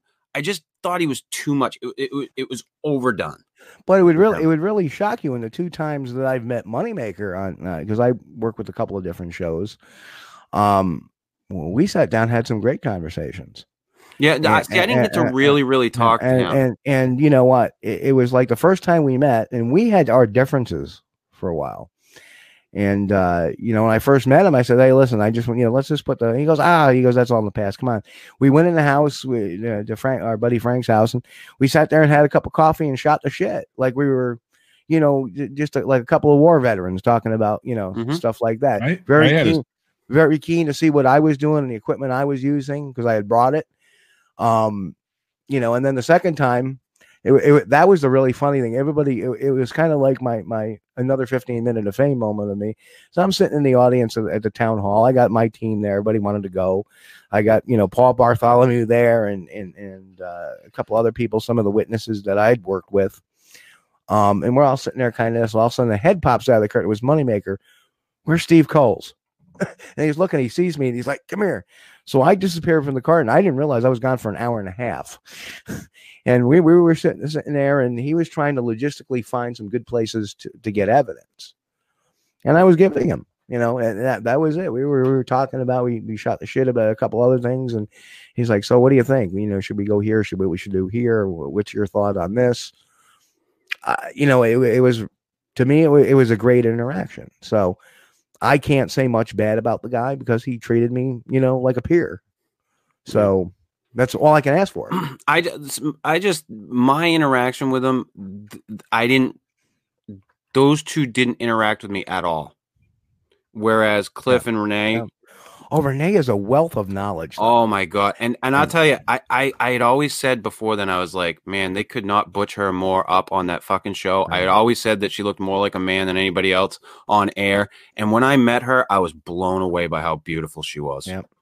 And you know, the funny thing is, is you know who she really got in a conversation with the last time was my son. And my son was a, at the time he was a fish and wildlife, you know, uh, student. He was uh, Mhm. he was getting his bachelor's degree at the time, and they had gotten a long conversation about different biology, you know, biology things. And you know now my now my son, and you know I, I he she did give him a lot of encouragement, which I thought was awesome. And now he's a New York State forest ranger. So, you know, it, it was like you know they they were genuine people, and and that's the way I look at it. They were genuine people. Conversely, you have a show like The Mountain Monsters, which was totally you know, but but we know that's hokey. We know Yeah. that's purposely done, and you know, but those guys, you meet them, they're genuine too, and they have their own. They they are really are you know mountain men. They do know how to hunt. They do know how to trap. They they got picked for certain reasons. Yeah. Um, but you know they knew the show was a hoax, and, and, and they never even claimed that it wasn't. Yeah. You know, they'll, they'll tell you we know it's all a gag. He goes, yeah. He goes, we're just out there having fun. That's all. What do you, what do you think, Steve, about that? Did you catch that video that kid that went up and went out with uh standing? God stand, I did that on my show too with the gorilla gloves. Yeah. That was great. We've all been trying for years. and And, the this, word this and the word of not- what's his name? Uh, what's his name? Uh, um, Flounder. You know, from Animal House. That is, this is great. yeah, we've all been we've all been trying for years to catch Todd with something like that. And And this it's like- dude just shows up and it's right No, there. no, no. But that wasn't the funniest thing. The funniest thing, the conversation. I think we had a 15 minute conversation on the blonde intern. oh yeah, you're showing her the Sasquatch, right? yeah. Mm-hmm. oh my god! Which What a stripper? fucking Wh- Which stripper pole did he find her off of? holy fuck! Talking about a dead horse. Uh, just today, I saw like a, a post on the internet about Todd Standing and you know his shit, and they were all like, uh, "Well, after hearing Todd's explanation, that's good enough for me." And like, yeah, Todd's got the best evidence, and oh, just ignore the haters. And people still to this day believe that bullshit. And used to, I would go on there and write up a diatribe, like scolding all of them and going on. And today, I just, I just click past it. You I just don't pass by it. Yeah. it, it's amazing. Like the, Yeah. uh, Wow. uh, uh, it's amazing what happens to you after you've spent any number of years looking at this stuff. It, it, how quickly you just become jaded. Mhm. I, I and and we've talked about this so many times. Steve and I, Matt and I, all three of us. It- you you look at this shit long enough. It's like that that what is it Nietzsche that says that you know you look long enough into the abyss, the abyss looks back into you. It's the same fucking thing with this bullshit. Well, You, know, look it- long enough into bullshit, and the bullshit looks back into you. Well, you know, you, you got to look at every, you know, what keeps me going is when you get the real phone call from the real person that had a real experience. And you're like, well, what proof do you have? I've got nothing. I like that because one thing that we see, and Matt, Matt probably knows this. What do hoaxers always do? They always overplay their hands. Yeah. Oh, yeah. very, very similar to the way a serial offender does. Um, and, and if I sound like I have a very criminology side to it, I do because there is a lot of parallels in serial offenders and in serial hoaxers. eh, Because if you think about it, there's not much difference. A hoax is a crime, although it's not a legal definition of a crime. It's still purporting to. It's Um, deception. Yep. It's a deception and it's placed a shortcut uh, by any means. It has mo- different motives. It has different uh, organizational things. Like sometimes you'll see a real organized hoax, like Todd Standing's hoaxes are very organized. hoaxer is basically an illusionist who doesn't tell you that this is magic. Um, but that doesn't help you with the psych- breaking down the psychology of things. Like you can take you can take a look at at a particular hoax, and I came up with something very very interesting. Almost any film you see where there's a child involved, and they're filming something and going, "Wow, look at that! Oh my goodness, that's Bigfoot." That's a hoax. Because if I'm a parent and I see this unknown beast, my first inclination is not to pull out a fucking video camera No, and say, Grab "Wow, look that- how great this is!" It's gonna grab that kid and run. Yeah. Right, exactly. get that kid out of danger. My my buddy Chris Bennett got a uh, my co-host Chris Bennett got a video many years ago. It was a very brief video, very blah. But the reason why it was so brief was because they had a kid with them, and they were armed, and they were actually said, "We got to back out of here and get out of here. I'm just going to film this, but we're going to back out of here and get out of here." And that's what they did. That made sense. But you're not going to sit there and stand there in, in awe of a friggin' Bigfoot with a little kid next to you. yeah, I- You wouldn't do it with a yeah, bear. no. You wouldn't do it with a wolf. You wouldn't do it with a coyote. You wouldn't even do it with a deer or a moose. You'd be like, "Hey, back up! But You know, at it's that a wild point, it- animal." at that point, it won't matter that you just found proof of Bigfoot. It matters Yeah. if your kid is in danger. Right? Exactly. That is it. And I don't care if it's your kid, any kid. Any- right. It's a Yeah. natural. It's a natural. So when you see these these these types of behaviors in film that go against the grain of natural behavior of humans, big problem. Um, one of one of the the things that kind of shook me to the core just recently, um, and, and this is really a, a a kick in the ass, is that for a lot of years, that picture behind you, Chris, people said that Roger Patterson did not have enough knowledge to construct a costume that was anatomically correct. Right? Mhm. That was the big. That was the big thing. Do you know that's not anatomically correct? The fact is, is, is that a female gorilla, female primates do not have a conical shaped head. They have rounded heads. That is not correct. Hmm. And that shook me to my core. And you know how old that piece of information is? came out in 1972 by a book by a guy who believed in Bigfoot, Dr. John Napier, who happened to be an anthropologist and a, a curator at the Smithsonian, who analyzed that film. And, and uh, you know some of the other things I didn't really wash with, but one thing you cannot dispute is the conical shaped head is used to reinforce the jaws of a male gorilla. That's the whole thing. That's the whole basis Hmm. of that thing. That's a female. That conical shaped head does not belong there. Gee, Um, thanks for being such a downer. well, yeah. Well, see, I hate to be a downer, or, but I'm not saying- Or, yeah. well, then you know, it's not. We could say that Bigfoot is technically not a gorilla. Primates. They are. pri- It is a prime. We could say it's a primate, but we- Correct. it, And- you know, not and a gorilla and a gorilla, a gorilla. And a gorilla Maybe, maybe it evolved a little differently, Steve. Uh, very well could possibly be, but now we're going into Just- that science fiction realm. Yeah. Well, yeah. all Well, I right. love. I love those realms anyway.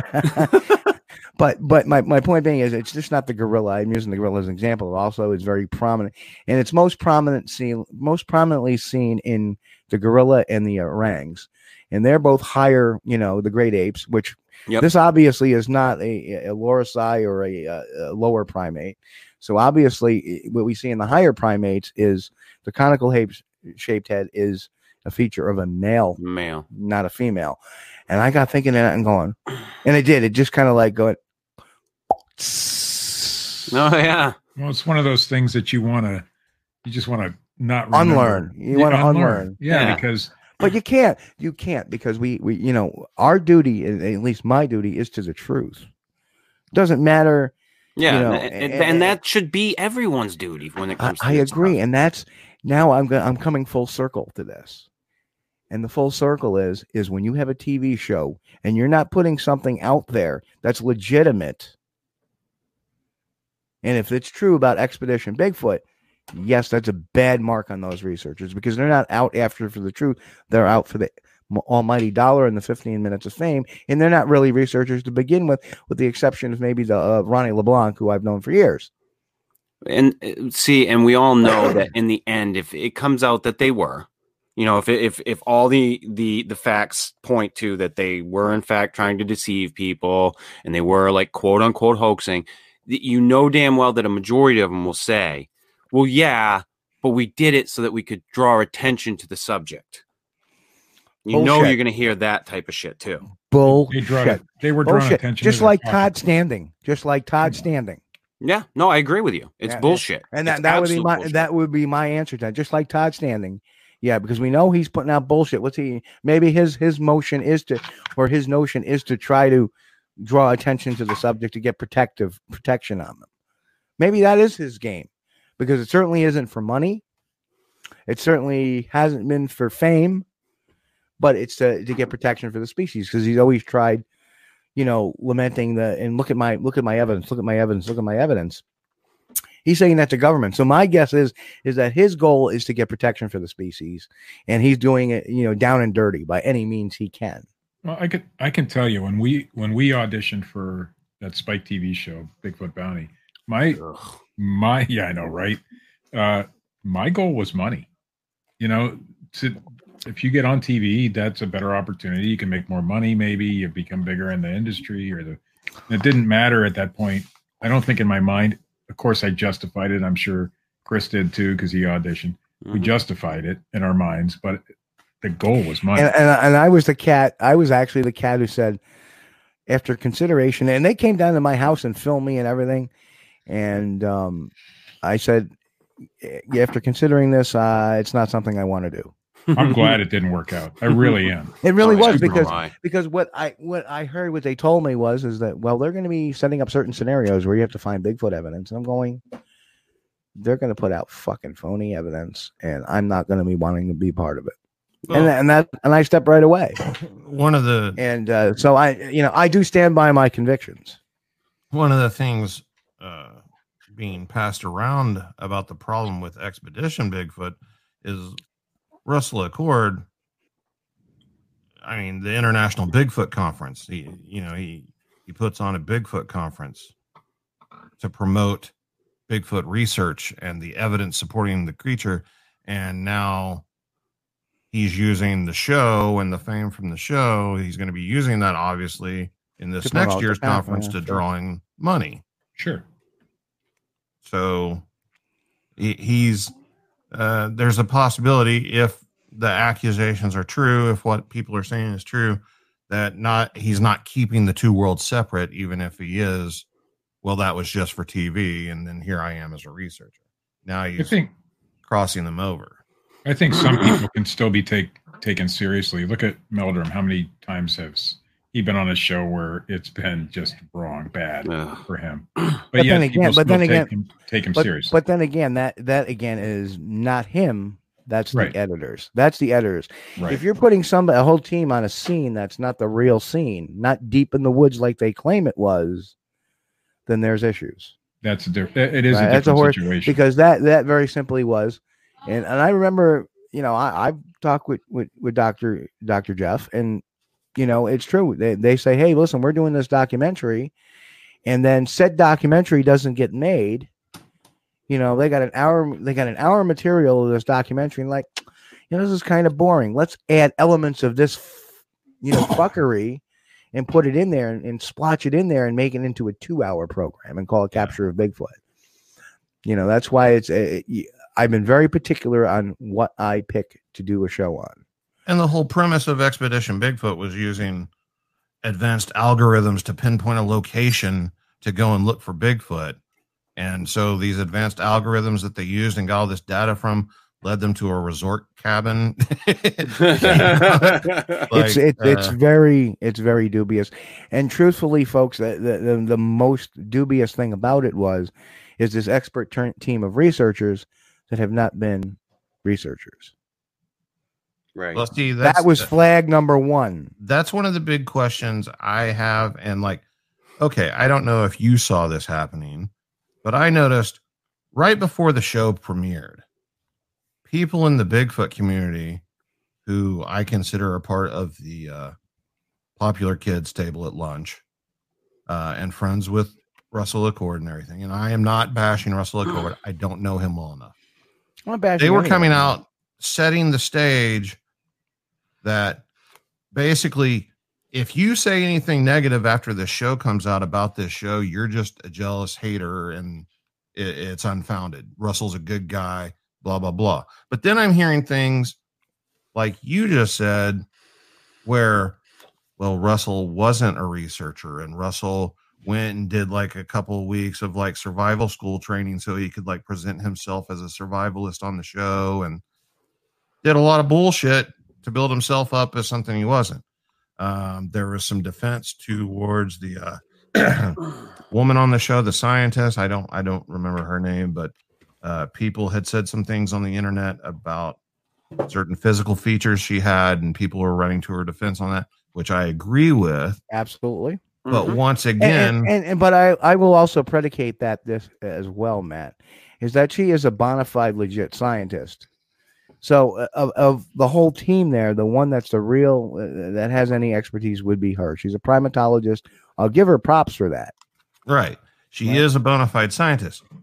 Was she put on that show because of her credentials? Yeah, absolutely. You think? They want they so if she had weighed 400 pounds and missing teeth and had better credentials, would she have been on the show still? well, well, of course, of course not, because it's Hollywood. You, you don't think I you don't think I've I'm lost just saying, it just to me, it came across as, hey, and we can get a hot uh, primatologist on the show. I, Well, excuse me, uh, not not to be offend, offend anybody. Please don't take this the wrong way. But there I'm was a hot pri- there, there was a hot primatologist on that show. I didn't see one. I'm okay. Yeah, that's what I'm saying. I, I mean, wh- Fair point. But the, but then the third member of the show was a fucking actor that has an interest in Bigfoot. because he did a Bigfoot movie. It's almost like Jack Osbourne doing a friggin' ghost show Yeah. because they didn't like Nick Groff because it was Zak Bagans' network. Uh, I'm just saying. It's all horse shit. I'm It- sorry, it- but it mo- is. uh, uh, such a big majority of it is such horse shit, and I I I don't have the the the capacity to to just go along with stuff like that. I But mean, I see you bullshit. I agree. I agree. Remember what you just said earlier. Them using the excuse, well, it brings people to the Bigfoot community, Right.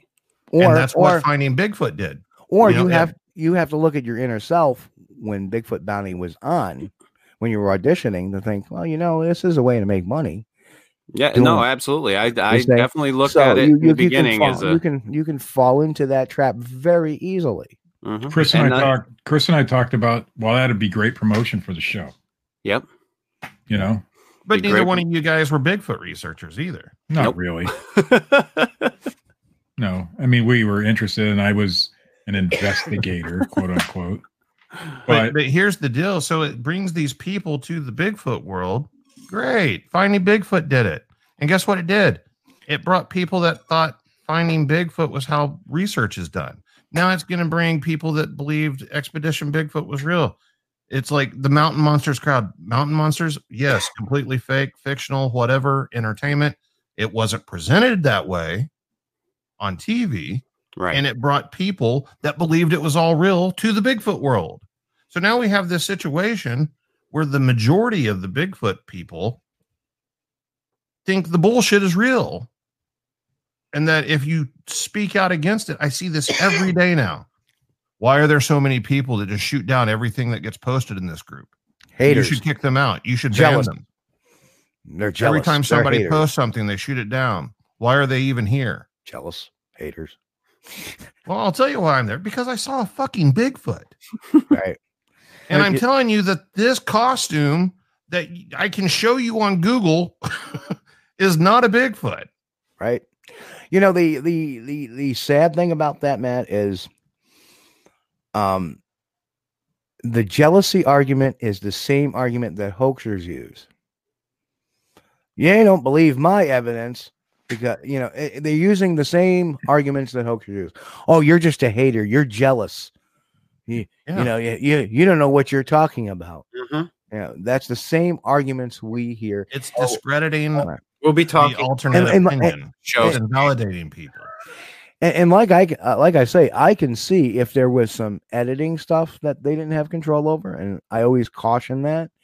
But it, like I said, if this is true that they got put on this resort and did the show on the resort, that's a huge, huge obstacle to overcome for any credibility for that show. But I have been reading so much negative on that show. Um, and that's unfortunate. And people forget the worst of the Bigfoot shows. I mean, Is Bigfoot fair? Bounty wasn't the worst. No, no, it wasn't. Oh wow. No, it was shooting shooting Bigfoot. Eight episodes were ever shot of that. It had the GCBRO. I'm not allowed to speak on that documentary Ah, see now I got Dude, Matt feeling uncomfortable. due to due to past past uh, relationships in the Bigfoot community. I Ah, would start a war I know you would. if I ever know. unloaded on that. I know you would, and you can't tell me that that wasn't staged. Oh bullshit. 100%. Yeah. Okay, guess what? When you're in a fucking hunting stand out in the middle of And there's light. and there's a blue light illuminating the hunting stand Yeah, and multiple fucking camera angles, it's not real. right. Yeah. No. And the la- and the last ep- and the last episode where they auditioned the new guys and they didn't have proper fire control. That was like, you know, it was like, oh come on, come on, come on. And and again, it didn't it didn't fare well with viewers.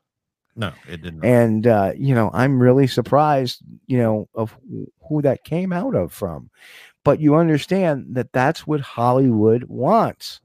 And I'll tell I'll tell you, Steve, in all honesty, of all of my favorite monster shows that were ever on, I still go back to fucking Monster Quest. But that wasn't but that wasn't a TV show. Those were a series of mini documentaries. Right. And and, and that Yeah. fucking I, I and I've bashed Monster Quest. Don't get me wrong. I've one of the first things I said about it was you can't go out in the woods for two weeks and fucking find any goddamn evidence. But at the same time, I would also say I love those fucking goddamn shows. Yep. Great show. Though it, it, it was done in in a decent way. Like they would have the people on like you uh what the, what's that guy uh Sarmiento there? Oh, Esteban Sarmiento. uh you know the uh, Meldrum uh and, you know I I always felt like with Monster Quest it yes there was there was a little bit of fuckery there is with everything but that's the show that I go back to when I want to watch something and I want to sit down and be entertained by this stuff. I'll still go back this to this day and watch those up. And know, I and I, I will say, you know, there were different. See, what a lot of people don't know about Monster Quest was, is every once in a while you get a Monster Quest episode was like that one looked really staged or really hokey or really silly. That was because it wasn't the same production company doing each episode. right? There, there were different production companies. I had one that came out of Quebec, so they stayed late because they didn't have to follow the American Union rules. Uh, That's why they were out there. That's why they camped out with us. That's why they were there. And the only thing they did was they, you know, aside from a couple of B-roll shots where maybe you see my feet running or something that they cut into the episode, uh, which I felt was fair. Um, they they had one ep- at one point in the episode where you see me talking on the radio, and there's a couple other members talking on the radio.